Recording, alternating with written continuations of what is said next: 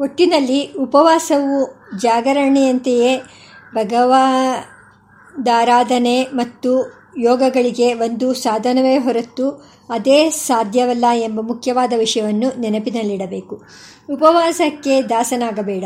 ಅದನ್ನು ನಿನ್ನ ದಾಸನನ್ನಾಗಿ ಸ್ವೀಕರಿಸಿ ಪರಮಾತ್ಮ ಭಾವಕ್ಕೆ ಏರುವ ಏಣಿಯನ್ನಾಗಿ ಮಾಡಿಕೊ ಎಂದು ಮಹಾತ್ಮರು ಉಪದೇಶ ಮಾಡಿರುವುದು ಇದೇ ಅರ್ಥದಲ್ಲಿ. ಶ್ರೀಮದ್ ಭಗವತ ಮಹಾತ್ಮ್ಯವನ್ನು ಹೇಳುವ ಪದ್ಮಪುರಾಣ ವಚನವು ಭಗವಂತನ ಕಥಾಶ್ರವಣಕ್ಕೆ ವಿಘ್ನವಾಗುವ ಪಕ್ಷದಲ್ಲಿ ಅಂತಹ ಉಪವಾಸವು ಶ್ರೇಷ್ಠವಲ್ಲ. ಅದಕ್ಕಿಂತಲೂ ಭಗವಂತನ ಕಥಾಶ್ರವಣಕ್ಕೆ ಸಹಾಯ ಮಾಡುವ ರೀತಿಯಲ್ಲಿ ಭೋಜನವೇ ಶ್ರೇಷ್ಠ ಎಂದು ಹೇಳುವುದನ್ನು ಇಲ್ಲಿ ಸ್ಮರಿಸಬಹುದು. ಭೋಜನಂ ತು ವರಂ ಮನ್ಯೆ ಕಥಾಶ್ರವಣಕಾರಕಂ. ಉಪವಾಸ ಮಾಡಬೇಕೆಂದು ಭಾರತೀಯರಿಗೆ ಉಪದೇಶ ಮಾಡುವುದು ಹಾಸ್ಯಾಸ್ಪದ. ಏಕೆಂದರೆ ಎಲ್ಲಿ, ಇಲ್ಲಿ ಹೊಟ್ಟೆಗಿಲ್ಲದೆ ಅನಿವಾರ್ಯವಾಗಿ ಉಪವಾಸ ಮಾಡುತ್ತಿರುವವರೇ ಬಹುಮಂದಿ. ಅಂತಹವರಿಗೆ ಅಲ್ಪ ಸ್ವಲ್ಪ ಆಹಾರ ದೊರೆತಿರುವಾಗ ಅದನ್ನು ಸೇವಿಸದೆ ಹಸಿದುಕೊಂಡಿರಿ ಎಂದು ಉಪದೇಶ ಮಾಡುವುದು ಕ್ರೂರತನವೂ ಆಗುತ್ತದೆ ಎಂದು ಕೆಲವರು ಕುಚೋದ್ಯ ಮಾಡುತ್ತಾರೆ. ಇದು ಸರಿಯಲ್ಲ. ಏಕೆಂದರೆ ಆಹಾರದ ಅಭಾವ, ಅಸಮಾಧಾನ, ಆಡಂಬರ, ಒತ್ತಾಯ ಮುಂತಾದ ಕಾರಣಗಳಿಂದ ಹೊಟ್ಟೆ ಹಸಿದುಕೊಂಡಿದ್ದರೆ ಅದು ಶಾಸ್ತ್ರೀಯವಾದ ಉಪವಾಸವೇ ಆಗುವುದಿಲ್ಲ. ಉಪವಾಸವನ್ನು ಯಾರು ಮಾಡಬಾರದು? ಉಪವಾಸವನ್ನು ಮಾಡುವುದರಿಂದ ಯಾರಿಗೆ ಮಾನಸಿಕವಾದ ದೌರ್ಬಲ್ಯ ಉಂಟಾಗುತ್ತದೆಯೋ ಅಥವಾ ಆರೋಗ್ಯಕ್ಕೆ ತೊಂದರೆಯುಂಟಾಗುತ್ತದೆಯೋ ಅಂತಹವರು ಉಪವಾಸ ಮಾಡಲೇಬಾರದು. ಎಂಟು ವರ್ಷಕ್ಕಿಂತ ಕಡಿಮೆ ವಯಸ್ಸಿನವರು, ಎಂಬತ್ತು ವರ್ಷ ಮೀರಿದವರು ಮತ್ತು ಆಹಾರ ವರ್ಜನೆಯಿಂದ ಆಯಸ್ಸು ಕ್ಷೀಣಿಸುವ ರೋಗಿಗಳು, ಗರ್ಭಿಣಿ ಸ್ತ್ರೀಯರು ಮುಂತಾದವರು ಉಪವಾಸ ಮಾಡಿದರೆ ಪಾಪವೆಂದು ಶಾಸ್ತ್ರಗಳು ಸ್ಪಷ್ಟವಾಗಿ ಹೇಳುತ್ತವೆ. ಉಪವಾಸ ಮಾಡಿದ್ದರಿಂದ ಶರೀರದಲ್ಲಿ ಅನಿಷ್ಟವಾದ ಕ್ರಾಂತಿ ಉಂಟಾಗಿ ಮನಸ್ಸು ದೈವ ಚಿಂತನೆಯ ಬದಲು ಆಹಾರ ಚಿಂತನೆಯನ್ನೇ ಮಾಡುವ ಪ್ರಕೃತಿಯುಳ್ಳವರು ಉಪವಾಸ ಮಾಡಿದರೆ ಅದರಿಂದ ಶಾಸ್ತ್ರೀಯವಾದ ಲಾಭವಾಗುವುದಿಲ್ಲ. ವಿನಾಕಾರಣ ಉಪವಾಸ ಮಾಡುವುದು ದೈವಾಪಚಾರವೇ ಆಗುತ್ತದೆ. ಏಕೆಂದರೆ ಅದರಿಂದ ಪ್ರಾಣಾದಿ ದೇವತೆಗಳಿಗೆ ಸಲ್ಲಬೇಕಾದ ಹವಿರ್ಭಾಗವು ತಪ್ಪಿ ಹೋಗುತ್ತದೆ ಎಂದು ಶಾಸ್ತ್ರಗಳು ಹೇಳುತ್ತವೆ. ವಿಶೇಷವಾಗಿ ದೇಹಶ್ರಮದ ಕೆಲಸದ ಅನಿವಾರ್ಯ ಇರುವ ದಿನಗಳಲ್ಲಿ ಉಪವಾಸ ಮಾಡಬಾರದು. ಕೆಲವು ಯೋಗ ಮಾರ್ಗದಲ್ಲಿರುವವರಿಗೆ ಉಪವಾಸದ ಅವಶ್ಯಕತೆ ಇಲ್ಲ. ಹೆಚ್ಚಿನ ಉಪವಾಸದಿಂದ ಅವರಿಗೆ ಸಾಧನೆಯಲ್ಲಿ ವಿಘ್ನವೂ ಆಗಬಹುದು. ಅಂತಹವರ ಮೇಲೆ ಉಪವಾಸ ನಿಯಮವನ್ನು ಒತ್ತಾಯಪಡಿಸಬೇಕಾಗಿಲ್ಲ. ಉಪವಾಸದ ಪರಮಫಲವಾದ ಆತ್ಮಸಂತೋಷದಲ್ಲಿ ಸದಾ ನಿರ, ನಿರತರಾಗಿರುವ ಬ್ರಹ್ಮಸಿದ್ಧರಾದ ಮಹಾತ್ಮರ ಮೇಲೂ ಆಹಾರ ವರ್ಜನೆಯ ನಿಯಮವನ್ನು ಒತ್ತಾಯಿಸಪಡಿಸಬೇಕು, ಒತ್ತಾಯಪಡಿಸಬೇಕಾಗಿಲ್ಲ. ಆ ವಿಷಯದಲ್ಲಿ ಆತ್ಮ ಪೇ, ಪ್ರೇರಣೆಯಂತೆ ನಡೆಯಲು ಅವರಿಗೆ ಅಧಿಕಾರ ಉಂಟು. ಔಷಧಿಯನ್ನು ಸೇವಿಸು, ಪಥ್ಯವನ್ನು ಪಾಲಿಸು, ಮೊಸರನ್ನು ತಿನ್ನಬೇಡ, ಇತ್ಯಾದಿ ನಿಯಮಗಳನ್ನು ರೋಗಿಗೆ ಹೇಳಬೇಕು. ಆರೋಗ್ಯವಂತನಿಗೆ ಆ ನಿಯಮಗಳ ನಿರ್ಬಂಧವೂ ಸಲ್ಲುವುದಿಲ್ಲ. ಆದರೆ ಲೋಕ ಸಂಗ್ರಹಕ್ಕಾಗಿ ಆರೋಗ್ಯವಂತನು ಆ ನಿಯಮಗಳನ್ನು ಪಾಲಿಸಬಹುದು ಎಂದು ಶ್ರೀರಂಗ ಮಹಾಗುರುದೇವರು ಅಪ್ಪಣೆ ಕೊಡಿಸಿದ್ದನ್ನು ಇಲ್ಲಿ ಸ್ಮರಿಸುತ್ತೇವೆ. ಕೇವಲ ಶಾಸ್ತ್ರವಾಕ್ಯಗಳನ್ನು ಆಧರಿಸಿ ನಿರ್ಣಯವನ್ನು ಮಾಡಬಾರದು. ವಿಚಾರವು ಯುಕ್ತಿರಹಿತವಾಗಿದ್ದರೆ ಅದರಿಂದ ಧರ್ಮಹಾನಿಯೇ ಆಗುತ್ತದೆ. ಕೇವಲ ಶಾಸ್ತ್ರಮಾಶ್ರಿತ್ಯ ನ ಕರ್ತವ್ಯೋ ವಿನಿರ್ಣಯ. ಯುಕ್ತಿಹೀನೇ ವಿಚಾರೇತು ಧರ್ಮಹಾನಿ ಪ್ರಜಾಯತೆ ಎಂಬ ಧರ್ಮಶಾಸ್ತ್ರ ವಚನವನ್ನು ಇಲ್ಲಿ ಸ್ಮರಿಸುತ್ತೇವೆ. ಅಶಕ್ತರು ಏನು ಮಾಡಬೇಕು? ಉಪವಾಸ ವಿಧಿ ಇರುವ ದಿನಗಳಲ್ಲಿ ಉಪವಾಸ ಮಾಡಲು ಅಶಕ್ತರಾದವರು ಏನು ಮಾಡಬೇಕು ಎಂದರೆ, ಪೂರ್ಣವಾಗಿ ಉಪವಾಸ ಮಾಡಲು ಆಗದವರು ಒಂದು ವೇಳೆಯಲ್ಲಿ ಮಾತ್ರ ಮಾಡಬಹುದು.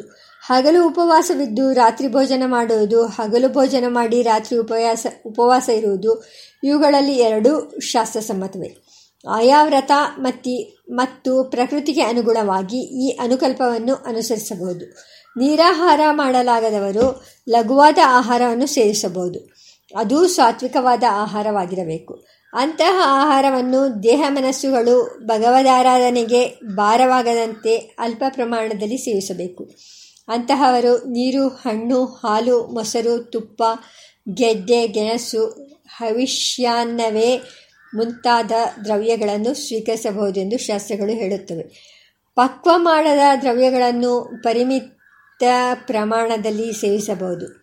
ಆ ಪದಾರ್ಥಗಳು ಮನಸ್ಸಿಗೆ ಮತ್ತನ್ನು ಉಂಟು ಮಾಡದೆ ಲಾಘವವನ್ನು ಉಂಟು ಮಾಡುವಂತಿರಬೇಕು ಸಾಕ್ಷಾತ್ತಾಗಿ ಹವಿಸ್ಸನ್ನು, ಅನ್ನವನ್ನು ಸ್ವೀಕರಿಸದೆ ಅದರ ವಿಕೃತ ರೂಪವನ್ನು ಮಿತ ಪ್ರಮಾಣದಲ್ಲಿ ತೆಗೆದುಕೊಳ್ಳಬಹುದು ಎಂಬ ಉಪದೇಶವನ್ನು ಕೆಲವು ಕಡೆ ಹೇಳು ಕೇಳುತ್ತೇವೆ. ಆದರೆ ಈ ರಿಯಾಯಿತಿಯನ್ನು ದುರುಪಯೋಗಪಡಿಸಿಕೊಂಡು ಬಗೆ ಬಗೆಯ ಭಕ್ಷ್ಯಗಳನ್ನು, ಚಿತ್ರಾನ್ನಗಳನ್ನು ಪುಷ್ಕಳವಾಗಿ ತಿಂದು ಬಗೆ ಬಗೆಯ ಪಾನೀಯಗಳನ್ನು ಧಾರಾಳವಾಗಿ ಸೇವಿಸಿ ಉಪವಾಸ ವ್ರತವನ್ನು ಮಾಡಿದೆವೆಂದು ಅಂದುಕೊಳ್ಳುವ ಮಹನೀಯರು ಉಂಟು.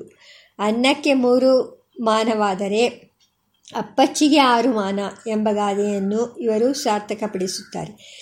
ಇವರ ಫಲಾಹಾರ ವ್ರತವು ಫಲಗಳು ಆಹಾರಗಳ ವ್ರತವಾಗುತ್ತವೆ. ಯಾರೋ ಅವನು ಉಪ್ಪಿಟ್ಟಿನ ರಾಶಿಯ ಹಿಂದೆ ಕುಳಿತಿರುವವನು ಎಂದು ಪ್ರಶ್ನೆ. ಅದಕ್ಕೆ, ನಾನು ಕಾಣೋ ಸುಬ್ಬಯ್ಯ ಎಂದು ಏಕಾದಶಿ ವ್ರತ, ಇಂದು ಏಕಾದಶಿ ವ್ರತ ಆಚರಿಸುತ್ತಿದ್ದೇನೆ. ಎಂಬುದು ನಿನಗೆ ಗೊತ್ತಿಲ್ಲವೇ ಎಂದು ಮರುಪ್ರಶ್ನೆಯೇ ಉತ್ತರವಾಯಿತು ಎಂಬ ಸಮಾಶಯ ಕಥೆಯನ್ನು ಕೇಳುತ್ತೇವೆ. ಆಚೆ ಮನೆ ಸುಬ್ಬಮ್ಮನವ್ರಿಗೆ ಏಕಾದಶಿ ಉಪವಾಸ, ಎಲ್ಲೋ ಸ್ವಲ್ಪ ತಿಂತಾರಂತೆ ಉಪ್ಪಿಟ್ಟು ಅವಲಕ್ಕಿ ಪಾಯಸ. ಇದು ಕೇವಲ ಪ್ರಾತಃ ಕಾಲದ ಫಲಾಹಾರದ ವೈಭವ. ಇತ್ಯಾದಿಯಾದ ವಿಡಂಬನೆಯ ಗೀತೆಗಳು ಹುಟ್ಟಿಕೊಳ್ಳಲು ಇವೇ ಕಾರಣ. ಇಂತಹ ಫಲಾಹಾರದ ಆಡಂಬರವು ಅಶಾಸ್ತ್ರೀಯ ಎಂಬುದನ್ನು ವಿವರಿಸಬೇಕಾಗಿಲ್ಲ. ಔಷಧ ಸೇವನೆ ಮತ್ತು ಜ್ಞಾನಿಯಾದ ಆಚಾರ್ಯನ ವಚನದ ಪಾಲನೆಯು ವ್ರತಭಂಗಕ್ಕೆ ಕಾರಣವಾಗುವುದಿಲ್ಲ. ಅಷ್ಟೈತಾನ್ಯ ವ್ರತಜ್ಞಾನಿ ಆಪೂ ಆಪೋ ಮೂಲಂ ಘೃತಂ ಪಯಃ ಹವಿಬ್ರಾಹ್ಮಣಕಾಮ್ಯಾ ಚ ಗುರೋರ್ವಚನಮೌಷಧಂ ಜ್ಞಾನವಿಜ್ಞಾನತೃಪ್ತಾತ್ಮನಾದ ಆಚಾರ್ಯನ ವಚನದ ಪಾಲನೆಯಿಂದ ಭಗವತ್ ಪ್ರಸನ್ನತೆ ಉಂಟಾಗುತ್ತದೆ. ಔಷಧ ಸೇವನೆಯಿಂದ ಆರೋಗ್ಯ ಲಾಭ ಉಂಟಾಗುತ್ತದೆ. ಇವೆರಡೂ ಉಪವಾಸದ ಪ್ರಯೋಜನ ಮತ್ತು ಉಪವಾಸದ ಅಂಗಗಳಾಗಿರುವುದರಿಂದ ಶಾಸ್ತ್ರಗಳು ಮೇಲ್ಕಂಡ ಉಪದೇಶವನ್ನು ಮಾಡುತ್ತವೆ. ಉಪವಾಸದ ಸಹಕಾರಿ ನಿಯಮಗಳು. ಉಪವಾಸ ನಿಯಮಗಳದಲ್ಲಿರುವವರು ಬ್ರಹ್ಮಚರ್ಯ ನಿಯಮದಲ್ಲೂ ಇರಬೇಕು.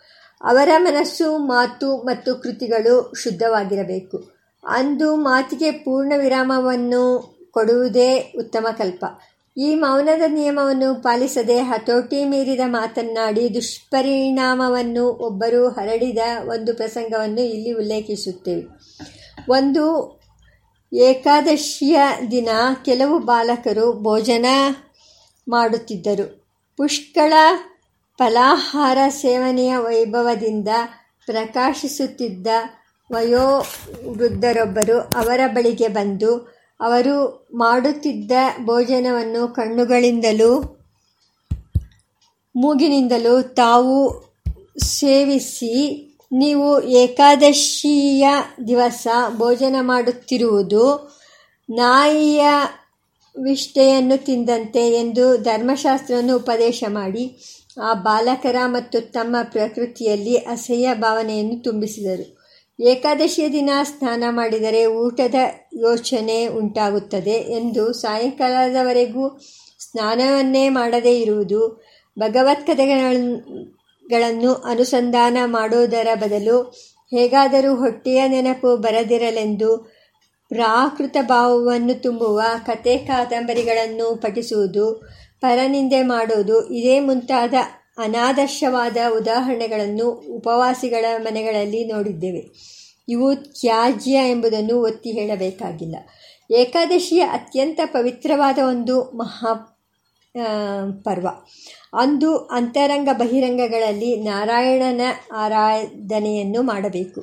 ಅದಕ್ಕೆ ಪೋಷಕವಾಗುವಂತೆ ಶಾಸ್ತ್ರ ಮರ್ಯಾದೆಯನ್ನನುಸರಿಸಿ ಆಹಾರ ಸೇವನೆಯನ್ನು ವರ್ಜಿಸುವುದು ಅಥವಾ ಪರಿಮಿತಿಗೊಳಿಸುವುದು ಮತ್ತು ಜಾಗರಣೆ ಮಾಡುವುದು ಧರ್ಮಸಮ್ಮತವೆಂದು ನಾವು ಭಾವಿಸುತ್ತೇವೆ.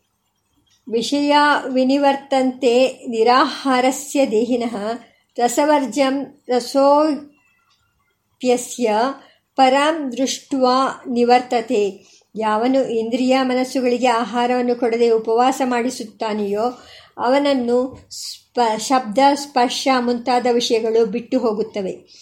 ಆದರೆ ವಿಷಯಾಭಿಲಾಷಿ ಎಂಬ ರಸವು ಮಾತ್ರ ಅವನನ್ನು ಬಿಡುವುದಿಲ್ಲ. ಆದರೆ ಪರಮಾತ್ಮನ ದರ್ಶನವಾದಾಗ ಆ ರಸವು ಹೊರಟು ಹೋಗುತ್ತದೆ ಎಂದು ಗೀತೆಯಲ್ಲಿ ಭಗವಂತನು ಹೇಳುತ್ತಾನೆ.